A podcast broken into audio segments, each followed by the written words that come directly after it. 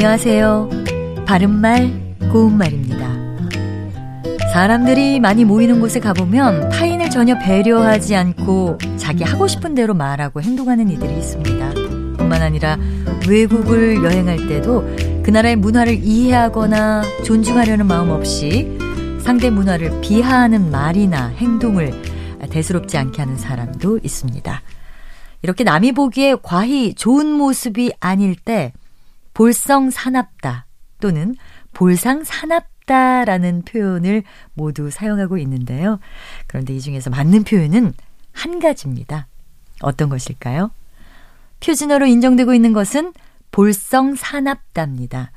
이 볼성이란 남에게 보이는 체면이나 태도를 가리키는데요. 이 말은 동사 보다에 한자에 서로 상자가 합해져서 볼상이 나온 겁니다.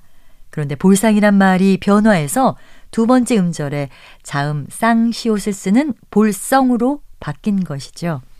볼성사납다라는 말은 어떤 사람이나 사물의 모습이 보기에 역겹다를 뜻하는데요. 결국 체면을 차리지 않거나 예절에 맞는 몸가짐을 하지 않아서 보기에 언짢은 것을 말합니다.